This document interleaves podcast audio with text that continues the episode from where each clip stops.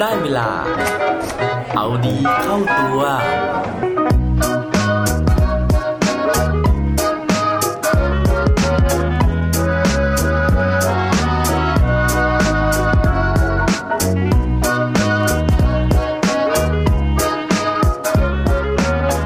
ต้องเป็นคนแบบไหนกัน ถึงจะประสบความสำเร็จครับสวัสดีครับ พบกับผมชัชวานแสงปรีดีกร และรายการเอาดีเข้าตัว รายการที่จะคอยมาหมั่นเติมวิตามินดีดด้วยเรื่องราวแล้วก็แรงบันดาลใจ เพื่อเพิ่มพลัง และภูมิต้านทานในการใช้ชีวิตให้กับพวกเราในทุกๆวัน วันนี้นะครับผมมีเรื่องราวของคน 3 แบบนะครับที่อยากจะมาเล่าสู่กันฟัง แล้วก็อยากจะชวนคิดชวนถามตัวเองด้วยว่า เราเป็นคนแบบไหนใน 3 ประเภทนี้นอกจากนี้นะฮะยังมีคำถามให้เดากันเล่น ๆ ไปอีกนะครับว่า คุณคิดว่าคนแบบไหนใน 3 ประเภทนี้ จะเป็นคนที่ประสบความสำเร็จมากที่สุด และเป็นคนที่มีอายุยืนมากที่สุด เรื่องราวในวันนี้นะฮะเป็นเรื่องที่ผมเอามาจากหนังสือที่ชื่อว่าขโมยความคิดญี่ปุ่น หรือว่า Steal Japan's Idea นะฮะซึ่งเขียนโดยคุณคิมควังฮี แล้วก็จัดพิมพ์นะฮะจัดขายโดยสำนักพิมพ์พราว เรื่องราวจะเป็นยังไงไปฟังพร้อมๆกันได้เลยครับ เรื่องราวที่ในหนังสือนะฮะเขาพูดถึงเนี่ยเขาเล่าถึงประเทศญี่ปุ่นนะครับในสมัยสงครามกลางเมือง ซึ่งในยุคนั้นมีนายพลที่ครองเมืองอยู่ด้วยกัน 3 คนนั่นก็คือโอดะโนบุนางะโทโยโตมิฮิเดโยชิ และคนสุดท้ายก็คือโทคุงาวะอิเอยาสุ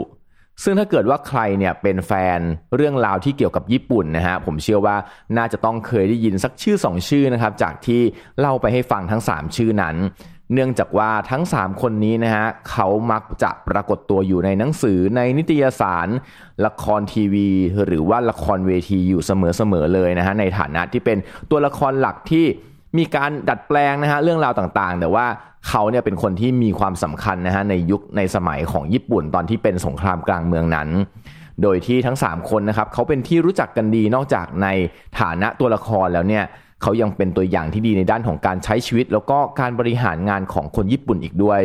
ซึ่งที่ผ่านมานะฮะเขามีหนังสือนะครับที่เขียนถึงเรื่องราวของสไตล์การบริหารงานของทั้ง 3 คนนะฮะซึ่งทั้ง 3 คนนะฮะมีสไตล์การบริหารที่แตกต่างกันอย่างสิ้นเชิงครับแล้วก็มีคนเนี่ยเปรียบเทียบสไตล์การบริหารของเขาไว้กับการเลี้ยงนกในติงเกลเขาบอกว่าคนแรกนะฮะคือโนบุนางะนะครับ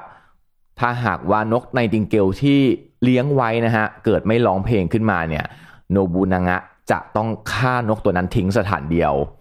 ส่วนฮิเดโยชินะครับเขาบอกว่าถ้าเกิดว่ามีนกในติงเกลที่ไม่ร้องเพลง เขาจะต้องไปหาวิธีทำให้มันร้องให้ได้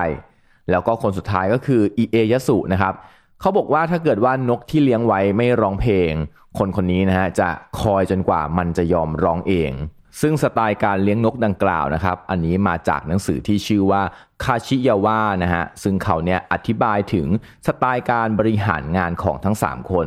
โดยมีเนื้อหาดังนี้นะครับ คือคนแรกเนี่ยที่ชื่อว่าโนบุนางะนะฮะ คนนี้เขาได้รับการวิพากษ์วิจารณ์นะครับว่าเป็นคนที่ตัดสินใจเฉียบขาดเคร่งครัดแล้วก็โหดเหี้ยม โดยนิสัยแบบนี้นะฮะเขาก็เลยเป็นผู้นำประเภท yes or no นะครับก็คือว่าเป็นคนที่ชอบออกคำสั่งแต่เพียงฝ่ายเดียว แล้วก็สั่งให้ใครทำอะไรก็ต้องทำ ส่วนฮิเดโยชิคนที่2นะฮะคนนี้เขาขึ้นเป็นโชกุนต่อจากโนบุนางะแล้วก็มีลักษณะการเป็นผู้นำในแบบที่ชอบให้อีกฝ่ายเนี่ยปฏิบัตินะฮะหรือว่าทำตามเจตจำนง หรือว่าเจตนาของตัวเองให้ได้ไม่ว่าจะต้องใช้วิธีใดก็ตาม โดยนิสัยแบบนี้นะฮะฮิเดโยชิเนี่ยเขามักจะเป็นผู้นำที่เอาแต่สั่งลูกน้องว่าไม่ได้ก็ต้องทำให้ได้ ไม่ว่าจะใช้วิธีไหนก็ตาม ส่วนคนที่ 3 นั่นก็คืออิเอยาสุ คนนี้เนี่ยเขาบอกว่าถึงแม้ว่าโลกมันจะหมุนไปเร็วมากๆนะฮะแล้วก็เราเนี่ยจะต้องปรับตัวให้ทัน แล้วก็บางครั้งเราไม่สามารถที่จะรอจนกว่าจะถึงเวลาที่เหมาะสมได้ แต่อิเอยาสุก็บอกว่าเขาจะยังคงเฝ้ารอทุกอย่างด้วยความอดทนนะฮะแล้วก็จัดการทุกอย่างด้วยความระมัดระวัง ทีนี้กลับมาถึงคำถามตอนต้นที่ผมถามเอาไว้นะครับว่า คิดว่าคนไหนจะเป็นคนที่ประสบความสำเร็จมากที่สุด แล้วก็คนไหนที่จะอายุยืนมากที่สุด ในหนังสือเล่มนี้นะครับ มีคำตอบนะฮะเขาบอกว่าทั้ง 3 คนนะครับ คนที่อายุยืนที่สุดนะครับอะผมยังไม่บอกดีกว่า ผมมาไล่ไปทีละคนนะครับ คนแรกเนี่ยก็คือโอตะโนบุนางะนะครับเขามีอายุ 49 ปี ในขณะที่คนที่ 2 นะครับ โทโยโตมิ ฮิเดโยชิ มีอายุถึง 62 ปี และคนสุดท้ายนะฮะ นั่นก็คือโทคุงาวะ อิเอยะสุ มีอายุ 75 ปีนะฮะ เพราะฉะนั้นเนี่ย ก็คืออิเอยะสุเนี่ยเป็นคนที่มีอายุยืนที่สุดนะครับ แต่เขาบอกว่าทั้ง 3 คนเนี่ยจริง ๆ อายุยืนแล้วนะฮะเพราะว่าในยุคนั้นนะครับในยุคที่เป็นสงครามกลางเมือง คนญี่ปุ่นมีอายุไขเฉลี่ยแค่ 40 ปีเท่านั้นเอง แต่ว่าทั้ง 3 คนเนี่ยมีอายุยืนยาวกว่า 40 ปีนั้นนะครับ มาถึงในเรื่องของการที่ประสบความสำเร็จนะฮะอย่างที่เกริ่นไปแล้วนะครับว่าจริง ๆ ทั้ง 3 คนเนี่ยเป็นผู้นำที่ยิ่งใหญ่นะครับแล้วก็ได้รับการพูดถึงเป็นแบบอย่างในเรื่องของการบริหารงาน แม้ว่าสไตล์การทำงานจะแตกต่างกัน แต่คนที่ได้รับการยกย่องแล้วก็พูดถึงมากที่สุดเนี่ยก็คืออีเอยสุนั่นเองนะฮะเพราะว่าเขาบอกว่าหลายครั้งนะฮะที่การอดทนรอนะครับแล้วก็การเลือกที่จะเฝ้ารอค่าศึกอย่างอดทนทำให้เขาเนี่ยไม่ตัดสินใจหุนหันพันแล่นนะฮะแล้วก็ไม่ทำให้สงครามเนี่ยมันเลวร้ายกว่าที่เป็น สุดท้ายเนี่ย สงครามเนี่ยก็สงบลงนะครับ แล้วก็ยุคของการปกครองของอิเอยสุกลายเป็นยุคที่ญี่ปุ่นได้ชื่อว่าเป็นเรเนซองส์ของญี่ปุ่นเลยทีเดียว นั่นก็คือเป็นยุคที่วัฒนธรรมนะฮะความเจริญต่างๆเนี่ยมันงอกงามมากๆ จนแม้แต่ตอนที่เขาเสียชีวิตไปแล้วอิเอยสุก็ยังได้รับการขนานนามนะครับ ให้กลายเป็นเทพ โดยที่มีชื่อเรียกมากมายเลยไม่ว่าจะเป็นชินคุณกลเคนซามะ หรือว่า โทโชไดกลเคนนะครับ ซึ่งสิ่งเหล่านี้นะฮะถือว่าได้เป็นการยกย่องนะครับ ให้อิเอยสุเนี่ยกลายเป็นสิ่งศักดิ์สิทธิ์ที่คนญี่ปุ่นพากันกราบไหว้บูชา ซึ่งพอพูดถึงเรื่องของความอดทน ก็ทำให้ผมนึกไปถึงวันก่อนนะฮะที่ผมได้ฟังพอดแคสต์ของคุณรวิทย์นะครับก็มีการพูดถึงเรื่องของความอดทนเหมือนกัน แต่ว่าเป็นความอดทนที่เขาใช้ในการฝึกกลุ่มทหาร Navy SEAL นะฮะโดยในการฝึกนะครับเขาจะมีการเอาเชือกเนี่ยมามัดมือแล้วก็มัดเท้าของทหารนะครับแล้วก็โยนลงไปในสระน้ำเขาบอกว่าการ test อันนี้หรือว่าการฝึกอันนี้นะครับมีคนที่ผ่านการฝึกน้อยมากเลยนะฮะ เพราะว่าคนส่วนใหญ่เนี่ยพอโดนโยนลงน้ำนะครับ ก็จะพยายามตะเกียกตะกายนะครับพยายามที่จะเอาตัวรอดนะครับ เพื่อที่จะให้ตัวเองมีอากาศหายใจหรือว่าพ้นน้ำขึ้นมาได้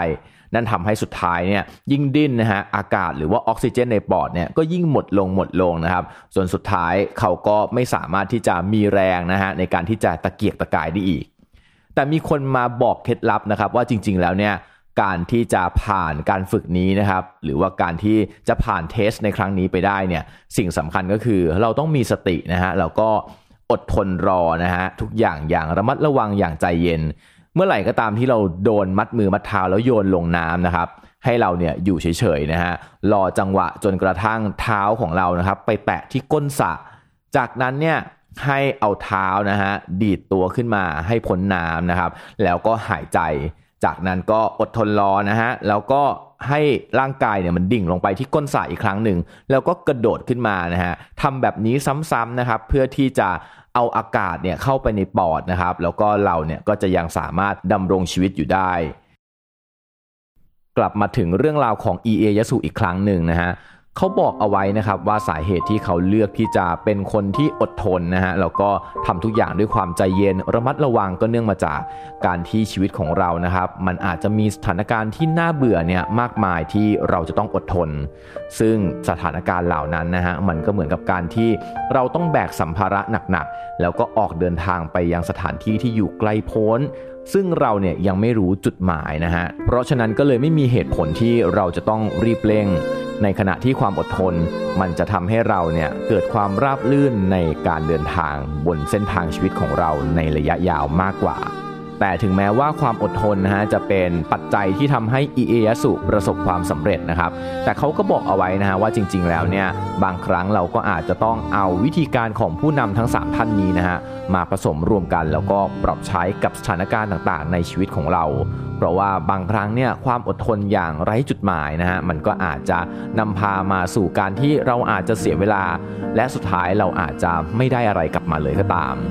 วันนี้นะฮะก็เป็นเรื่องราวที่เอามาแชร์กันนะครับกับรูปแบบการบริหาร 3 สไตล์นะฮะนิสัยของคน 3 แบบนะครับ ก็ไม่ได้ผิดนะฮะถ้าเกิดว่าเราจะเป็นคนประเภทที่ 1 คนประเภทที่ 2 หรือว่าคนประเภทที่3นะครับอย่างที่บอกเอาไว้เลือกเอาสิ่งที่ดีนะฮะมาปรับใช้ให้หลากหลาย เพื่อที่เราจะได้สามารถรับมือกับสถานการณ์ที่ มันมีความไม่แน่นอนแล้วก็มีความหลากหลาย เช่นเดียวกัน